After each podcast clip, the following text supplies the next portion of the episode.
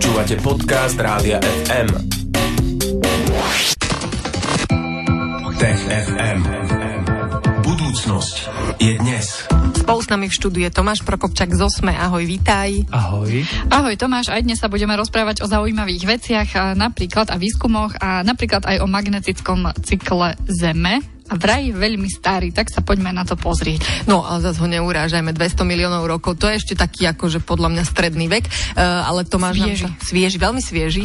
Uh, ako je to teda s tým magnetickým cyklom Zeme? Na čo je nám vôbec magnetické pole, Tomáš? No bez neho by sme tu neboli, dokonca mm-hmm. ani my traja, alebo keď chceme, tak eh, život vôbec na našej planéte, pretože ono nás chráni, eh, Zem chráni pred nabitými časticami zo Slnka, tou kozmickou radiáciou a slnečnou radiáciou a vlastne zabezpečuje, že tie nabité častice akoby sklznú po tom magnetickom poli a obídu nás, nedopadnú na Zem a nemusíme sa s nimi zaoberať úplne veľa, takže je užitočné. No poďme sa pozrieť teda na to, čo veci aktuálne merali a ako. Tá hypotéza, že magnetické pole našej planéty osciluje, že chvíľu je silnejšie, potom slabšie, silnejšie, slabšie, je staršia, ale neboli na ne dosť dobré dôkazy. Dokonca tá hypotéza už v minulosti hovorila, že ten cyklus má zhruba 200 miliónov rokov, ale teraz výskumníci z Veľkej Británie vyvinuli novú metódu, že sa vedia pozrieť na pozostatky po dávnej láve a lávových prúdoch. Jednoducho vedia si pozrieť tie tufové horniny a všetky tieto záležitosti z tej doby, keď ich nejaká sopka vyvrhla a, a vďaka týmto kapsule, kapsuliam časovým, ako keby schránkam, sa vedia pozrieť, ako na to bolo magnetické pole našej planéty v čase, keď tá láva tiekla. Čiže sa vedeli pozrieť 300-400 miliónov rokov dozadu a vďaka tomu zistiť, ako sa to magnetické pole našej planéty vyvíjalo. To je až neuveriteľné, že toto všetko sa dá zistiť. A čo konkrétne nám ukázali tie staré skaly?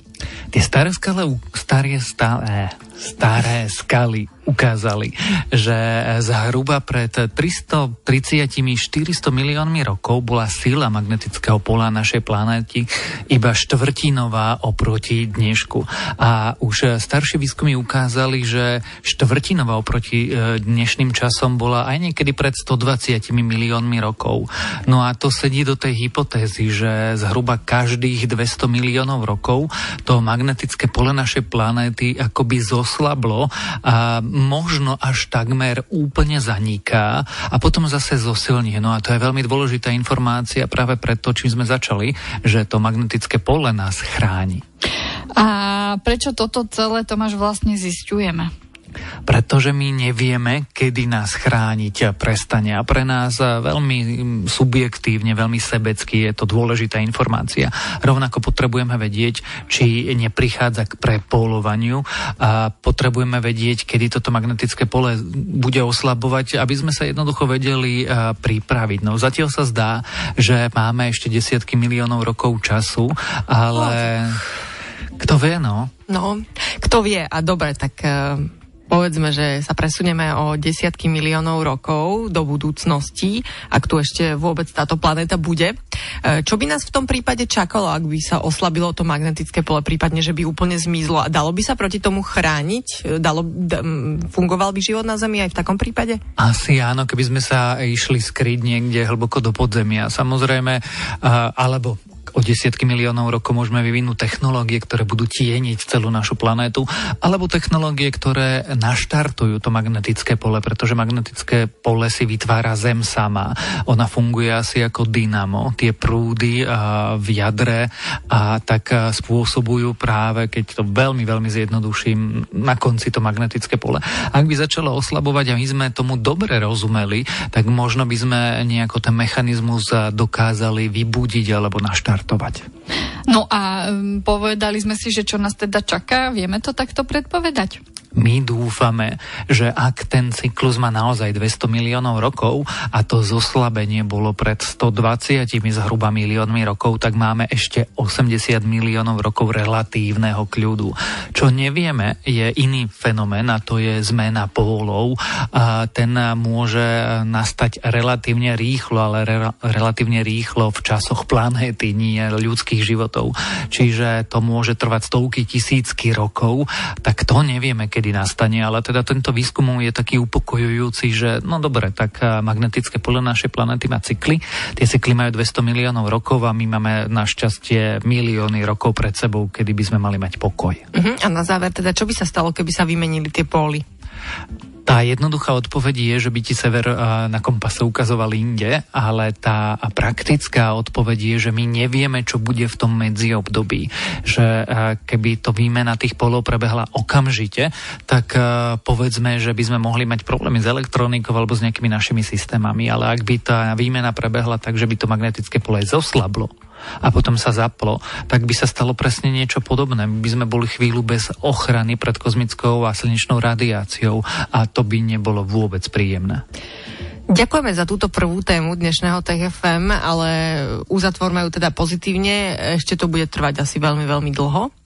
Kým sa také niečo hrozivé naplní. Magnetický cyklus Zeme má 200 miliónov rokov. O tom sme sa rozprávali doteraz a už o malý moment sa v TFM budeme rozprávať o tom, že sépie si vedia vytvoriť komplexné spomienky. Zostaňte s nami. Počúvate podcast Rádia FM. Počúvate Rádio FM a my v tejto chvíli pokračujeme v našej pravidelnej rubrike Tech FM, ktorú pre vás vysielame v Popo FM vždy vo štvrtok po 15. Tomáš Prokopčak z Osme príde vždy s dvoma zaujímavými témami a tou druhou dnešnou zaujímavou témou e, je téma Sépie si vedia vytvoriť komplexné spomienky. Tomáš, poďme si najprv na úvod povedať, že ako funguje pamäť. Tá dlhodobá, alebo máme krátkodobú, stredne dobu, dlhodobú pamäť a pre nás je, pre nás je zaujímavá nie senzorická alebo krátkodobá pamäť, ale dlhodobá pamäť. Mm-hmm. To sú tie spomienky, ktoré máme na detstvo, na situácie a udalosti, ktoré v nás zanechali nejakú emočnú stopu a ktoré si vybavujeme, že si predstavujeme alebo dokážeme celú tú situáciu vybaviť, alebo jednoducho dlhodobá pamäť nám aj hovorí, kde sú potraviny a kde mám ísť, keď potrebujem nakúpiť a keď chcem prísť sem do štúdia, tak viem, že mám pri sem do štúdia a nejdem opačným smerom. Tak takto slúži dlhodobá pamäť, ak to veľmi zjednodušíme. A tá sa delí na epizodickú a semantickú pamäť. Do jednej sa ukladajú práve to, že mám prísť sem do štúdia RTVS, tak viem, že v fm mám vysielať tu štvrtok po, po 15. No ale tá epizodická pamäť k tomu prirátava aj takú emóciu. Čiže ak si pamätáš nejaké jedlo, ktoré varila tvoja babička, tam mala tú chuť, tú takú správnu, úžasnú, tak to zabezpečuje práve tá epizodická pamäť. No a keď to chcú výskumníci pochopiť, tak a, samozrejme skúmajú aj ľudí, ale keď chceme pochopiť ten evolučný vývoj tejto pamäte, tak potrebujeme skúmať ju vo zvieracej ríši a to práve teraz sa veci urobili so sépiami. No a prečo ju potrebujeme takto z tej zvieracej ríši skúmať a prečo práve sépie? Pretože my chceme vedieť, či sme výnimoční. Teda, či ľudia majú komplexné spomienky, alebo aj iné zvieratá majú komplexné spomienky a ktoré zvieratá a ako vlastne tá komplexnosť funguje. Čiže eh, my vieme, že hlavonožce sú veľmi inteligentné, prešli už veľa, veľa inteligenčnými testami.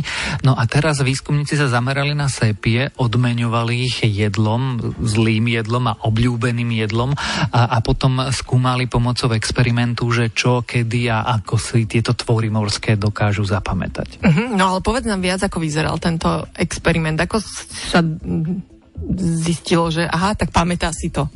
No, krmili ich najprv v rovnakom čase tým menej kvalitným a obľúbeným jedlom na rôznych e, miestach nádrže. Potom e, pridali taký ďalší ako keby stupeň, čiže o hodinu to menej kvalitné jedlo dávali v jednej časti nádrže a o 3 hodiny to lepšie, ktoré mali tie sepie obľúbené jedlo, dávali v inej časti nádrže a zároveň, keď si tie sepie zobrali to menej obľúbené jedlo, to lepšie už nedostali. No a sledovali, čo sa stane. Jednak ako sa tie sepie budú rozhodovať rozhodovať, ale potom, aby skúmali pamäť a rôzne druhy pamäte, tak napríklad urobili pauzu a sledovali, kam tie sépie pôjdu, ako sa budú správať. Či si zapamätajú, že, že tam majú prísť o 3 hodiny nášho času a pozrieť sa, že či to jedlo dostali. A potom sledovali, ako starnú tie sépie a ako dlho sú si schopné takúto spomienku uchovávať. A nakoniec sa ukázalo, že samozrejme sú schopné si to uchovávať. Sú schopné, nechcem použiť úplne slovo pochopiť, ale vnímať to, že keď si vyberú alebo teraz sa uskromnia a neskôr dostanú väčšiu odmenu a vedia, kde tú odmenu dostanú a podľa toho sa vedia správať. A nielen to ukázalo sa, že aj staré a starnúce sépie boli schopné si túto spomienku uchovávať a dokonca prekvapivo staršie sepie lepšie ako tie mladúčke. No a čo nám toto hovorí o tých sepiach?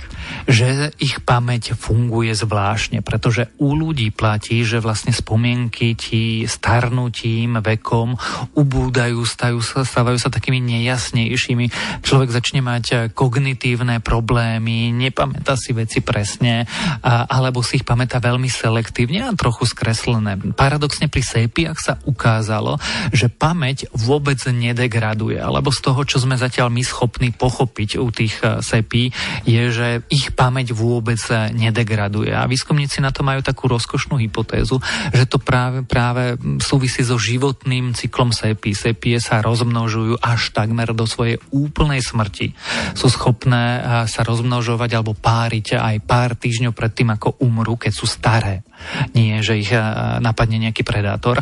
A teda musia byť schopné pamätať si veci po celý svoj život. Na rozdiel od ľudí, ktorí nemajú evolučný tlak, prírodzený výber na to, aby sme boli snútení si pamätať všetko do posledných dní našich životov. Uh-huh. A je nám to na niečo dobré, nám ľuďom? Možno, že sa to bude dať aj um, použiť v medicíne, ja neviem? To trochu dúfame, že samozrejme teraz sme vo fáze toho základného výskumu, teda pochopiť, ako je možné, že pri týchto hlavonoscoch to funguje inak ako u ľudí. Ale ak pochopíme ten ich mozog, to, ako je možné, že si uchovávajú spomienky, tak by sme mohli mať aspoň náznak nejakej terapie práve u ľudí, ktorí napríklad trpia Alzheimerom, ktorí majú kognitívne a neurodegeneratívne ochorenie. Takže by sme im mohli pomôcť pamäťou a to by, ak to vyjde, zlepšilo životy miliónom ľudí eh, medzi nami. Tak držíme opäť vecom palce. Mimochodom, Tomášu, ty vieš, čo chutí sepiam, že aké je to menej a viac obľúbené jedlo, to vieme? Boli to rôzne druhy kreviet. Jedni boli tie, ktorým tak nechutili, boli také eh, továrensky fabrikovo spracované krevety a tie, ktorým chutili viacej, boli eh, živé krevety, čerstvé, čiže krevetami ich eh, výskumníci napchávali. Dobre, tak Vierka, budeš už vedieť. To si zapamätám. Najbližšie, keď pôjdeš na stretnutie so sepiami. Tebe, Tomáš, ďakujeme za dnes dnešné obe témy v Tech FM. Tešíme sa na teba opäť o týždeň. Verím, že pamäť ťa nesklame a že budeš ako sepia a priplávaš sem opäť vo štvrtok po 15. Čo ty na to? Pokúsim sa priplávať. Ahoj. Ahoj. Tech FM.